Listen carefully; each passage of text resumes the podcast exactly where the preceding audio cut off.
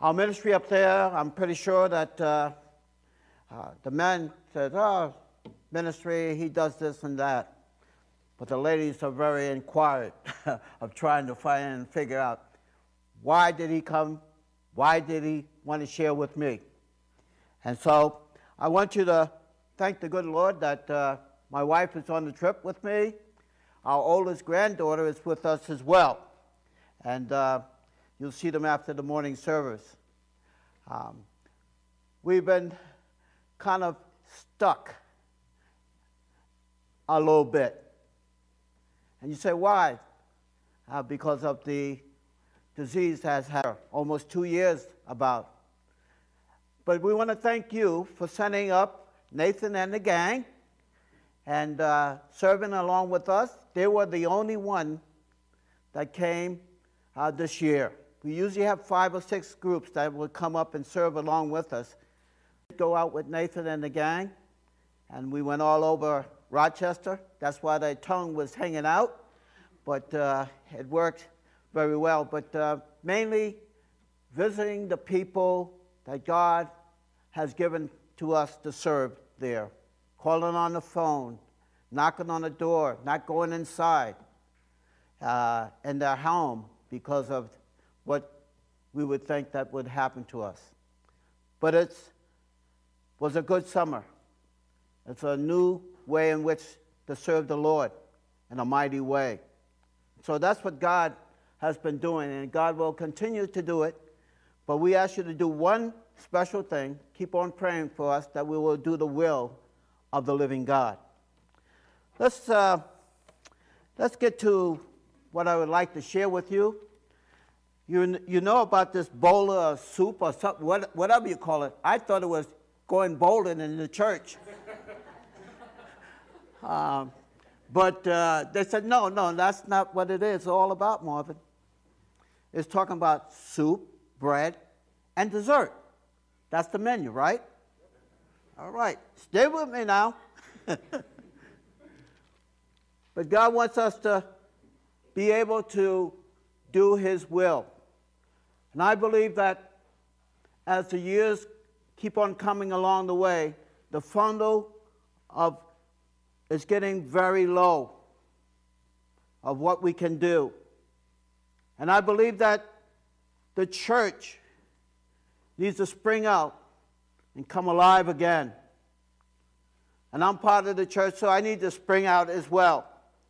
But then the church need to be taught something that we were taught long ago or shortly that we need to be able to give out what the Lord is saying, not what man is saying, what God is saying. Because I think that we're starting to misbehave as a body in general. Because he tells us first that he says to you and to me, and verse 25 to a lot of portion of chapter 4. He says, Therefore, put away lying. You're acting like the world. I'm acting like the world when I start lying to each other and to the world. He goes on and he says to you and to me, Let us each of us speak the truth to a neighbor. See, it's not talking about drugs that we're, I get involved with. It's not talking about prostitution. It's not talking about babies dying for no reason. He's talking about you and I, what we and truly need to do. We need to stop lying to each other. We need to be honest and loving and kind and gracious. If we don't do that, then the world will not see Jesus in our lives.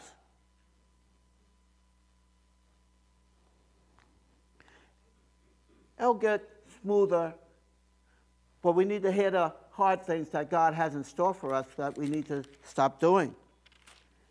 He goes on and he says, Let us let him who stole steal no longer. You say, Well, I don't steal. yes, you do. When God gives you and me an opportunity to share the gospel and we say nothing to stand up for the gospel, we're stealing. They need to know, they need to come, they need to hear the word of God. Not only here in our worship time, everybody is all right in our worship time. But when we go out these doors, are we us worshiping God not to steal when you and I run into situations that we find out there in the world? You say, Well, I'm too old. Well, I tell you what, I'm too old too, but I still want to get in there. I like a fight. I like to get into it. Young or old, you and I have a responsibility to the Lord to serve Him. Not only the people that love you, but the people that hate you because of Christ Jesus. God will give you and I an opportunity to be able to go in there and share the good news. He goes on and he says to you and to me, Let no corrupt words proceed out of your mouth, but what is good is necessary to edify. We had a little church down in Coney Island, Brooklyn, New York. And the thing was, when we have a board meeting or when we have an annual meeting, our theme was no corrupt speaking about each other.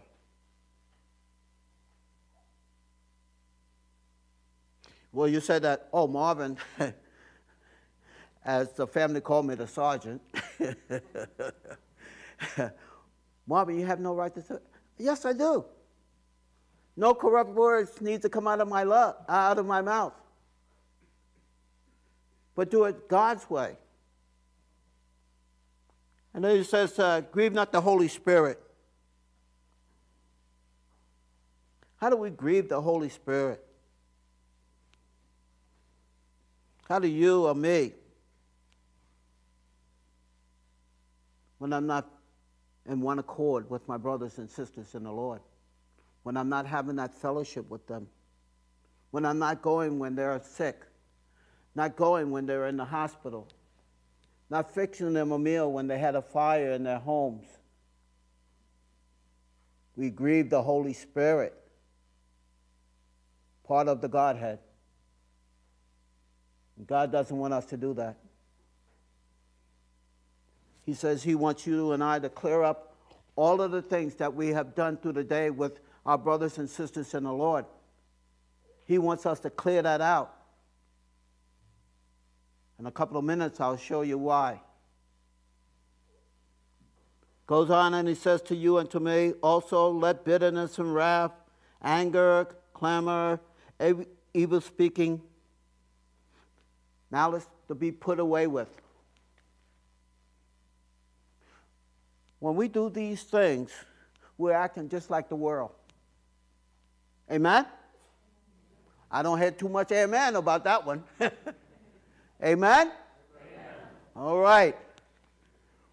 We're acting just like the world, who God has brought us out of the, out of the sinful world and placed us in his righteousness. We major on the minor things. Oh, this person is, dr- is a drug addict. Oh, this person is an alcohol. But what is God telling you and me? What we need to stop doing. He goes on and he says to us also, This is the answer that I need for you to know. But before I give you the answers of the correct way of how we're supposed to be, listen to these words in chapter 5. Awake, you who sleep, and arise from the dead. So something has to be going on in your life and in my life. We need to wake from our sleep. This is what the church is going down. They're sleeping. We're sleeping. And God doesn't want us to start to sleep anymore. He wants us to rise up. And so he says to us in that portion of scripture also, and Christ will give you light. Christ wants to give us light. Doesn't want us to give us darkness. Because we can't see where we're going when we're in darkness. And Christ wants to work and move in a special way in your life and in my life. And so he says to you and to me, this is what you have to do. You want the light to shine on, the light of the world, the Lord Jesus Christ? He says, then, therefore, be imitators of God as dear children. Walk in love as Christ also loved us and gave himself for us, an offering and a sacrifice to God for a sweet smelling almond. Or, you know, people ask me, what cologne you wear? I said, this is soap in the water. this is the soap in the water. That's how it makes me uh, smell good. that's what God wants you and I to do. Not only to each other, that's what He wants us to do. He wants us to be imitators. How can the world know how God is when it's not working through our lives? He says, I want to be you to be sweet. Show the world that you're an imitator. When you go to work, when you're in school, when you're playing in the, I call this the boondocks because I'm from the city, you know, that's how it goes. But he showed, he wants to show us. He gives us opportunity. That's why we have to be imitators. God has taken you out of darkness, taken me out of darkness, walking in darkness, doing the same thing as the world would do. As the scripture already told you and me, what we do when we don't have Christ working in our lives. And so he says, I want you to be imitators.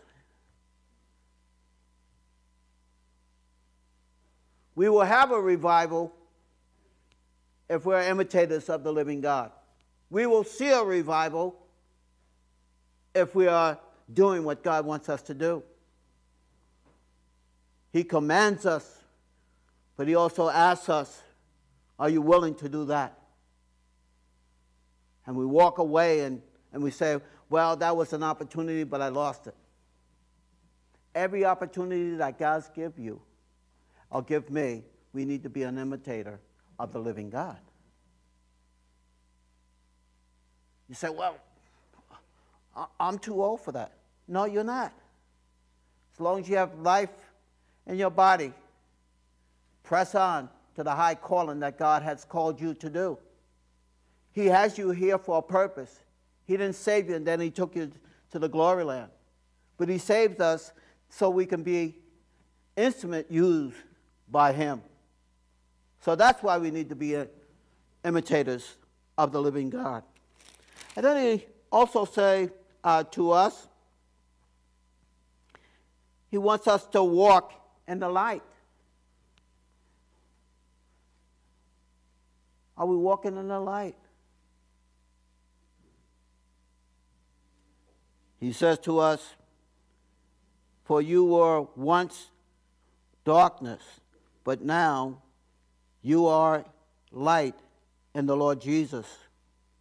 Walk as children of the light. Tomorrow, my granddaughter and her brothers and little sister,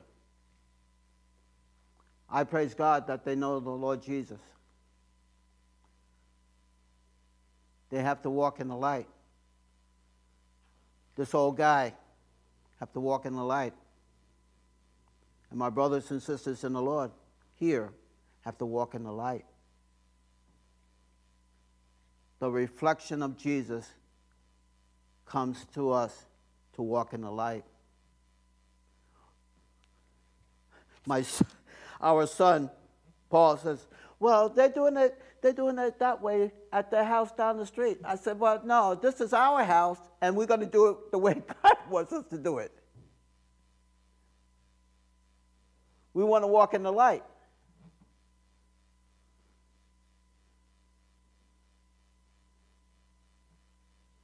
And so I want to remind you if we want to be children of the living God, we must walk in the light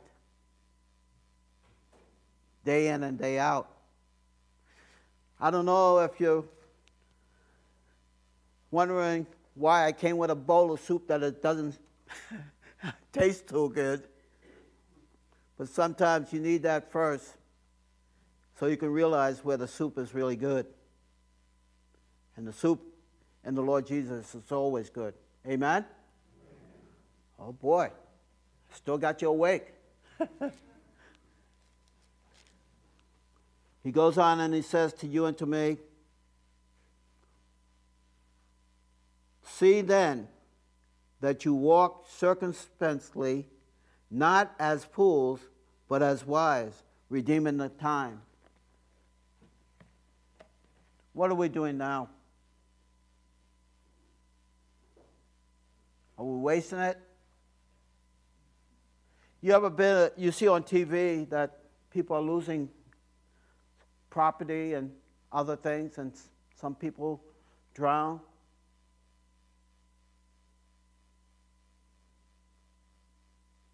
But we must be in, in tune with them. They said, I lost everything. I lost all of the pictures that I wanted to have. I lost all of the special things in my life. But you and I should say, we haven't lost the greatest one. Amen? Amen? The greatest one is the Lord Jesus. And we've been hearing about these days about people dying and all. But they have entrusted their life to the Christ. And he says, I go to prepare a place for you. And if I go to prepare a place for you, I will come again for you they're better off than we are. No more sickness, no more dying. They're in the presence of the living God. Yes, God says you have to have some feelings there, losing that loved one that you love so much. But remember, you'll see him whenever, I should say. He says, comfort one another. He says, also, I'll give you the peace that you need to walk through this heaviness. He says, I'll never leave you nor forsake you. I will encourage you. I will be there. You find no better person that can do that for your life and for my life. God wants us to say, God, you have me in your hands. And I'm going to trust you for every single point of my life. And I want my life to change around because I want to see the day that I go to be with Him forever.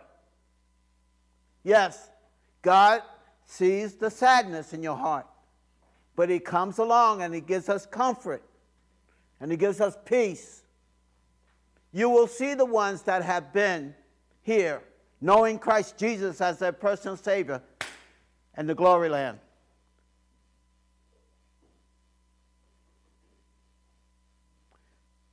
You know, when you go to a funeral, two things happen there.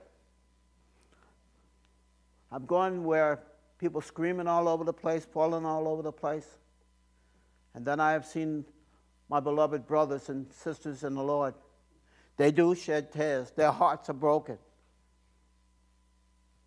but they don't they don't uh, do what I've seen with the non-Christians. My theory is this is my personal theory is they forgot to say something to that person before they went to be to die. They feel sad, sorrowful. They don't know what to say. But the gracious Lord gives us the words to say. That's what God wants you and I to do. Stop sleeping. But wake up. That our Lord will continue to work in our lives. One of my prayers is just about every day Lord, take my mind, soul, and spirit, what I speak, and do exactly what you want to do. He paid a heavy price for us. There's no one in this world or world to come that was able to take away our sins because of his righteousness and his purity has come to us. My brothers and sisters, God says you and I must keep in order to love one another, not to lie, not to be bitter. Don't carry that bitterness to the grave. but God wants you to put your arms on the one that you've been um, taken advantage of or hating. He wouldn't have put it in the scripture to the, to the believers. See, that portion of Ephesians is to believers. We got to get that back in order. He wants the light to shine. Shine in our lives. That's how people come to know Christ as their Savior. They look in your life, in your life, in my life. And then he, they look in our lives to see how much we are connected together.